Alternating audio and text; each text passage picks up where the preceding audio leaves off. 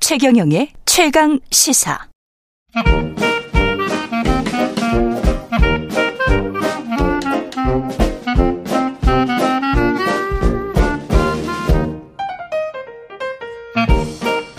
네, 최경련의 최강시사 경제합시다. 월요일은 명쾌한 경제 이야기 해보고 있습니다. 오늘은 서강대학교 경제대학원의 김영희 교수 나와 계십니다. 안녕하십니까? 예, 안녕하십니까. 예. 교수님 나오셔서 오늘 뭐 환율시장 이야기도 많이 해야 될 것 같은데.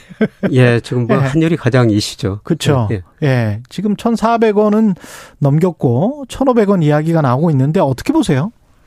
저는 뭐 일시적으로 1,500원은 넘을 수도 있다고 생각합니다만 일시적으로. 어? 구조적인 현상은 아니다. 음. 1,500원 넘더라도 다시 금방 떨어질 것이다. 음. 예, 그렇게 보고 있습니다.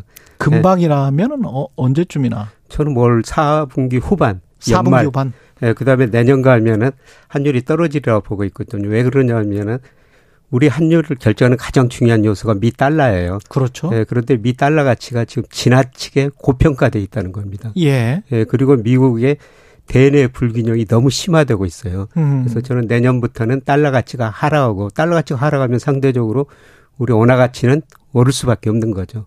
미국의 대내 불균형이 심화되고 있다. 그러니까 미국이 너무 초 달러 강세, 초고 달러여서 미국 경제에도 안 좋을 수 있다. 이런 말씀이신 거죠? 예, 그렇죠. 예. 우선 저 미국 달러 가치가요. 지난 8월 기준으로 보면은 국제 결제 은행 BIS라고 있죠. 예. 30% 정도 가대평가됐어요. 예. 미 달러 가치가 이렇게 30% 가대평가된 거는 2000년 정보통신 혁명 거품이 발생했을 때. 때 그때 미국 경제 정말 극찬했었거든요. 그렇죠. 뭐 생산성이 증가했다, 뭐 고성장, 저물가를 동시에 달성했다, 신경제다, 골디락스 그 시- 이코노미다. 신경제. 예. 뭐 그때 인터넷이 만들어진 곳이 미국이니까. 예. 그때 미국 시장에서 거품이 발생하면서 그때 달러 가치가 한 30% 가대평가됐어요. 예. 예, 그런데 지금 그 정도 30% 가대평가됐다는 거죠. 음. 근데 지금 미국 경제가 그렇게 좋지 않거든요. 예. 예, 사실 우리 이거 신문에서 보면은 요새 미국 경제만 좋고 다른 경제는 나쁘다. 그런데 그렇죠. 그러니까? 그거는 전혀 사실이 아닙니다. 아, 수- 전혀 사실 아닙니까? 예. 올 상반기 1, 4분기 미국 경제가 연율로 마이너스 1.6, 그렇죠. 2분기 마이너스 0.6%, 2분기 연속 마이너스 성장했거든요. 그렇죠. 많이 성장했죠. 예, 그런데 우리는 미국식으로 따지면 2.8, 2.9% 성장했고요. 그렇죠. 일본, 유럽 경제도 연율로 따지면 한 2% 성장한 겁니다. 다 플러스 성장인데 미국은 경제 성장은 마이너스다. 음. 마이너스예요. 예, 그리고 주가가 경제를 반영한다는데요. 음. 예, 미국 주가가 사실 유럽 주가보다 훨씬 더 많이 떨어졌습니다. 예. 뭐 나스닥이 거의 뭐 올 지난주까지 보니까 올해 들어와가지고 32%나 떨어졌고요. S&P 음. 500은 25% 떨어졌습니다. 요새 영국 이야기가 많이 나오는데 그렇죠. 그렇죠. 영국 주가가 올해 7%밖에 안 떨어졌어요. 아 그래요? 예. 파운드가 그렇게 폭락을 했는데 물론 이제 달러 기준으로 표시하면은 예, 달러 가치가 올랐으니까 음, 예, 상대적으로 이걸 고려는 하기는 하면은 영국 주가가 더 떨어졌는데요. 예. 영국 주가 지수 자체는 올해 들어 7%밖에 안 떨어졌다는 겁니다. 그래서 사실 올해 보면은 미국이 마이너스 성장, 어. 그 다음에 주가도 미국 주가, 유럽 주가보다 더 많이 떨어졌다는 겁니다. 예, 그리고 미국 대내 불균형이 너무 심화되고 있는데요. 음. 2011년에 8월이었었습니다. S&P가 미국 고가 신용등급을 한 단계 떨어뜨렸거든요. 아 그랬었던 적이 예. 있습니다. 예. 그때 미국의 대순부채가 GDP 대비 29%였습니다. 음. 근데 작년 말에 79%고요. 정부 부채가 그때 95%였는데 작년 말에 129%까지 예. 이 대불균형이 아주 심화되고 있거든요. 음. 그런데 과거 역사적으로 보면 달러 가치가 크게 두 번 하락한 적이 있었어요. 예. 80년대 들어와가지고 레이건 맞아. 행정부가 예. 감세 정책을 펼쳤었죠. 음. 예, 그런데 작동이 안 되고 재정 수지, 경상수지 적자 늘어나니까 85년 9월에 소위 플라자 합의를 유도했지 않습니까? 예. 그 미국 경제가 오르니까 플라자 합의 유도했고요. 그 이후로 달러 가치가 51%나 떨어졌습니다. 그랬죠. 예, 그리고 2000년 IT 거품 붕괴 때요. 음. 미국 GDP가 2000년에 세계 GDP에서 차지하는 비중이 31% 정도 됐어요. 음. 근데 IT 거품이 붕괴되면서 23%까지 2007년에 떨어집니다. 음. 그러면서 달러 가치가 한 40%나 떨어졌거든요. 제가 반론 차원에서 예. 여쭤볼게요. 왜냐하면 세계 경제랑 미국 달러가 연동될 수밖에 없는데 예. 지금 말씀하셨던 그때 차원의 세계 경제와 지금의 세계 경제는 미국이 지금 자꾸 블락화를 추진을 하면서 예. 공장은 우리 쪽으로 다 빨아들이고 예. 고달러는 좀 유지 한동안 유지시키면서 예. 그러면서 두 가지 다 수익을 좀 얻어보겠다. 예. 그러면서 노동 시장이랄지 이런 것도 좀 안정화시키고 예, 예. 그래서 특히 이제 고용률 때문에 예. 그리고 임금 인상 때문에 미국의 경제가 그나마 그래도 당신들보다는 낫다. 예. 유럽이나 아시아보다는 낫다. 이렇게 이제 평가를 하는 사람들도 있던데 예. 어떻게 보세요? 이게 반론 차원에서 이제 여쭤보는 예, 맞습니다. 겁니다. 예. 예. 예. 그럼에도 불구하고 미 달러 가치가 30% 역사적으로 가장 음. 고평가된 건 지나치다는 겁니다. 지나치다. 음. 예, 예. 예, 그리고 사실 상반기 미국 경제가 1분기, 2분기 마이너스 성장했지만 소비가 증가했고 고용이 증가했기 때문에 침체가 아니다. 그렇죠. 미 재무장관이나 파월 연준 의장 그런 이야기를 하죠. 음. 예, 그런데 제가 전망해 보면은 올 4분기 뭐 내년 상반기 미국 경제가 침체에 빠질 것 같습니다. 예를 들어서 음. 지난 9월 FOMC 때 미 연준이요. 올 뭐 4분기 기준으로 지난 6월 FOMC에서는 올해 경제 성장률을 1.7%로 전망했는데요. 이번에 0.2%로 낮췄어요. 예. 그만큼 미국 경제가 나빠지고 있다는 거죠. 음. 예, 그리고 지금까지는 고용이 좋습니다.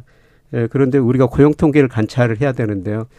예, 이번 주 금요일 저녁에 우리 시간으로 음. 예, 미국의 9월 고용 동향이 발표되거든요. 예. 예, 지금 컨센서스 보니까 한 25만 명 정도 증가할 것이다. 예, 그런데 이게 지난 그 7월에 52만 6천 명, 8월에 31만 5천 명 음. 이게 좀 줄어들고 조금씩 있습니다. 줄어드네요. 예. 예. 그런데 제가 보기에는 과연 25만 명 정도 나올 것인가? 음. 예, 지금 일부 기업들이 고용을 줄이고 있거든요. 그렇습니다. 어, 예. 미국 고용은 정말 탄력적이에요. 예를 들어서 2020년 3, 4월 달에요. 두 달 사이 그때 코로나로 경제 위기가 왔었죠. 미국 기업들이 일자리를 2,200만 개 맞아요. 줄여버립니다. 이- 두달 이- 사이에. 예, 맞아. 2천만 명 넘었었어요. 예. 그 10년 동안 늘었던 일자리를 단 음. 두 달 사이에 줄여버린 나라라는 겁니다. 음. 그만큼 예. 그만큼 해고가 아주 쉽고 쉽죠. 빨리 일어나고 예. 그게 바로 경제 지표에 반영되는 나라이기 때문에 예, 그래서 저는 4분기 소비 중심으로 내년 상반기까지 미국 경제가 마이너스 성장폭이 좀 더 깊어지고요. 음. 예, 고용도 이렇게 줄어들 거라는 겁니다. 듣다 보니까 그럴 가능성도 있네요. 왜냐하면은 워낙 그동안에 돈을 많이 풀었고 그 돈 푼 게 세이빙으로 저축으로 다 가서 사실은 다시 돌아가지 않는 노동 인구가 굉장히 많다라는 지적이 있었잖아요. 미국 같은 경우는 그렇죠. 미국 예. 저축률이 지금 많이 떨어지고 있어요. 가계 아. 저축률이. 그때는 2020년, 2021년은 확 올랐었는데 예, 그때는 일시적으로 올별로는 뭐 돈을 주니까 정부가 20% 이상 넘어가진 것도 했거든요. 네. 그게 지금 조금 조금씩 떨어지고 예. 있군요. 7월 통계 보니까요. 4%대로 떨어졌어요. 그러면은 2019년 팬데믹 이전으로 예. 장기 평균이 7%입니다. 7%. 그 미국 사람들이 지금 저 이제 저축을 안 하고 그동안 모아뒀던 많이 써버리고 있다는 거죠. 맞아. 정부에서 받은 돈을 그동안에 썼거든요. 그래서 그걸 재축예금에 많이 예. 넣어놨었는데. 그리고 이제 중요한 거는 예, 제가 좀 소비가 이축될 것이다. 미국 GDP의 소비가 차지하는 비율 70%거든요. 음, 예, 그런데 미국 주가 많이 떨어졌지 않습니까? 그렇죠. 주가가 떨어지면 소비 심리 이축되고요. 음. 예, 그다음에 집값도 제가 보기에는 거품이 발생했다. 이제 붕괴되는 초기라고 저는 보고 있거든요. 그런데 이게 지금 미국이 달러가 떨어지면은 경기 침체, 경기 침체가 되면은 달러가 이제 떨어지는 거니까. 예. 그러면 우리한테 그나마 이제 좀 나은데. 예. 근데 그게 또 너무 또 그 경기 침체가 심해서 예. 전 세계 경제가 또 경기 침체로 가버리면 예. 그것도 또 안 좋은 거라 그렇죠. 어떻게 해야 됩니까? 예, 그게 사실 예. 우리 경제의 문제점이죠. 네. 사실 우리 GDP 중에서 작년 기준으로 보면 수출이 차지하는 비율이 무려 44%나 되거든요. 그렇죠. 그렇죠. 예, 그런데 올해 들어가지고 원화 가치가 다른 이머징 마켓 통화에 비해서 제일 많이 떨어졌습니다. 음. 예를 들어서 예, 미 연준 같은 때 뭐 세인트루이스 연방은행 같은 데서 달러 가치 이- 선진국 지수, 이머징 지수에서 발표하다는데요. 선진국 지수에서는 달러 가치가 17% 올랐는데요. 이머징 마켓에 비해서는 올해 달러 가치가 7%밖에 안 올랐어요. 음. 그만큼 브라질, 뭐 인도, 인도네시아 이런 동화 통화 하- 환율이 안정적이라는 거죠. 예, 그런데 우리 원화 가치는 올해 들어서 한 20% 떨어졌는데요. 예. 예, 그거는 우리가 수출 의존도가 세계에서 가장 높기 높기 때문이다. 네. 때문에 구조적으로 어쩔 예. 수가 없다. 예, 예. 예. 예, 그래서 세계 경제가 불안할 때는 우리 음. 수출 의존도가 높으니까 우리 원화 가치가 상대적으로 더 많이 떨어질 수 있죠. 음. 예, 그런데 세계 경제가 좀 안정되면은 또 제일 빨리 떨어지는 게 원달러 환율이거든요. 예. 앞으로 가면은 강이고 뒤로 가면 협곡이다 뭐 이런 말이 생각이 나네요. 어디 예. 갈 데가 없어요. 예. 예, 세계 경제가 또 내년에 경기 침체가 되면 그래서 그 빨리 좀 통화를 안정시키기 위해서는 통화 수합을 하든지 아니면 피마 레포라는 게 있다고 합니다. 예. 예. 예. 그래서 통화 수합은 계속 논의만 되고 안 음. 되는 이야기고요. 예, 지금 피마 이야기가 나오고 있죠. 피마라는 게 이제 네, 피마라는 Foreign 건- International Monetary Authority라는 예. 예. 그러니까 시- 지난 그 7월 기준으로 보면은 미 재무부 통계인데요. 음. 우리가 미국 국채를 한 1123억 달러 정도 가지고 있거든요. 국채를 가지고 있는 각국의 중앙은행들이 있습니다. 예. 네. 그거를 이제 미국 중앙은행에다 맡기고 달러를 빌려 달러를 거죠. 일정 기간 서로 협약해 가지고 빌려 쓰는 거죠. 이자는 아주 적게 받고. 예. 예. 이건 아주 긴급 조치인데요. 음. 과연 우리가 이 정도까지 해야 될 상황인가? 그럴 필요가 있을까? 예, 저는 음. 뭐 요새 애안이기 이런 이야기도 나오고 있는데요.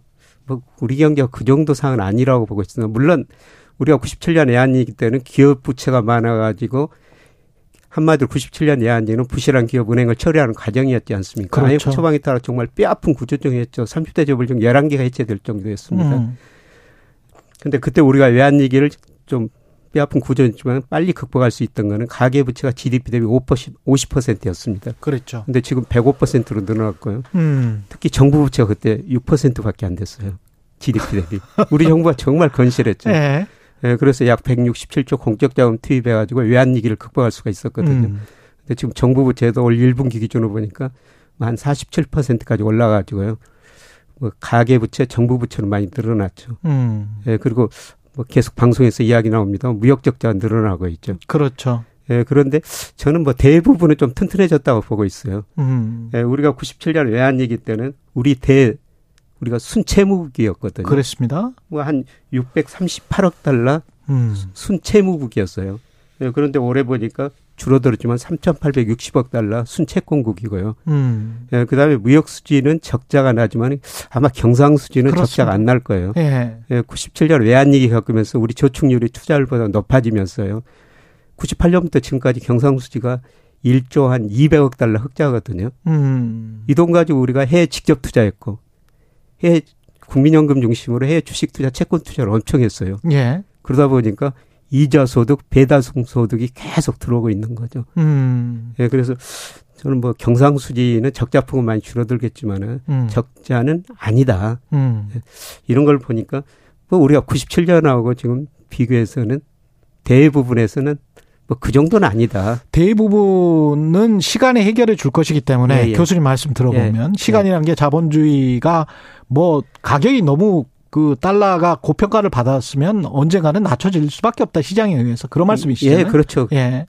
결국 그럼- 환율을 결정하는 게 우리 예. 환율 결정한 게 달러니까요. 음. 달러 가치가 떨어지면 원화 가치는 사실 우리 환율이 오르는 이유는 뭐 국내 여러 가지 문제도 있지만은 그렇죠. 달러 가치 상승이거든요. 그러면 대내 부분에서 가계 부채랄지 이런 것들을 조금 신경을 많이 써야 된다 그런 말씀이신가요? 예, 그렇습니다. 예. 예. 그래서 정부는 그쪽에 주안점을 두고 이 갑자기 망해버리는 자영업이나 가게가 나오지 않도록 좀 신경 쓰는 그런 어떤 금융 정책이 필요하다. 그렇죠. 예. 뭐 통화 정책은 어쩔 수 없이 물가 때문에 금리를 올릴 수 있지만은 음, 재정 정책은 저는 선별적으로 팽창적으로 지금 운용해야 된다는 음. 그런 상황이라고 보고 있습니다. 예, 밸런스 믹스를 해야 된다는 이- 입장이시군요. 그러니까 재정 정책은 확장적으로 하되 예. 통화는 어쩔 수 없이 뭐 대배적인 환율 문제나 이런 것들이 있기 때문에 뭐 한국은행 존재가 알아서 올릴 수밖에 없는 것이다. 예, 그렇습니다. 음. 그리고 금리도요. 예. 지금 뭐 금리는 저 물가는 후행 지표거든요. 그렇죠. 지금 물가 오르니까 금리는 오르지만은 음. 예, 물가에 선행하는 주가가 우리 물가에 한 8개월, 12개월 선행하고요. 지금 음. 주가가 많이 떨어진다는 많이 겁니다. 떨어졌죠. 주가가 떨어진다는 건 앞으로 경기가 나빠지고 경기가 나빠지면 수요가 이축돼 가지고 그렇죠. 물가 상승이 낮아진다는 거죠. 그렇죠. 예. 물가는 후행 지표예요. 음. 그건 미국이나 우리나라 마찬가지입니다. 예. 경기 침체라는 게 총수요가 부진한다는 거니까요. 예. 예. 예, 그렇습니다. 예. 그러면 그런 것들을 생각을 해보면 금리 인상도 때가 되면 멈출 것이다. 예, 저는 아, 미국이든 빠르면- 한국이든 예, 올 12월 뭐 이 정도에 멈출 거라고 보고 있습니다. 12월이든. 예. 예, 원래. 알겠습니다. 예. 좀 정리가 됐습니다. 예. 경제합시다. 김영익 서강대학교 교수였습니다. 고맙습니다, 교수님. 예, 고맙습니다. 예. KBS 라디오 최경영의 최강의사 듣고 계신 지금 시각은 8시 45분입니다.